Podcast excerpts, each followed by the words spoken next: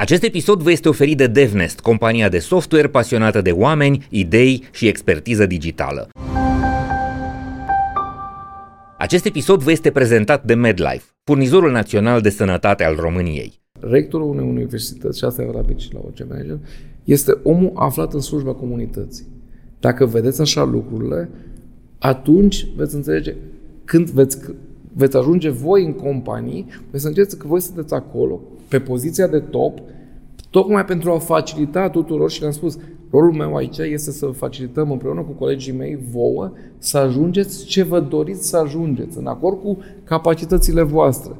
Asta e esența și asta e esența pentru că, în general, șefii în România uh, e zona ierarhică militar. Nu, nu zic, armata e armată, are, lucruri are, are rolul ei și rezultatele ei. Câteodată o organizație de acest fel, organizată pe, pe structură ierarhică, adică ierarhia se respectă, nu se pune problemă, dar respectul acesta se câștigă prin ceea ce faci, nu prin faptul că urli mai tare.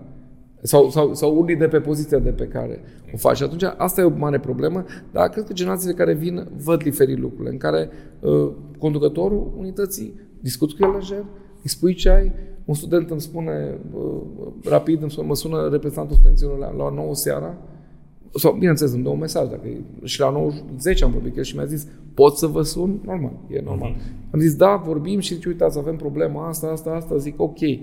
Sau profesorul respectiv face, ok, vorbesc dimineața cu el. Discutăm, bineînțeles, trebuie și cu profesorul discutat, vedeți că avem să explici pe dată contextul, mai ales dacă e o problemă pe care nu o înțelege. Adică sunt lucruri pe care trebuie să le rezolvi, pentru că, din păcate, România e o organizație bazată pe lideri. Adică, scuze, nu România. Uh, organizația în România se bazează foarte mult pe lider. Uh-huh. Cultura organizațională câteodată e o cultură de, pe care o dă liderul.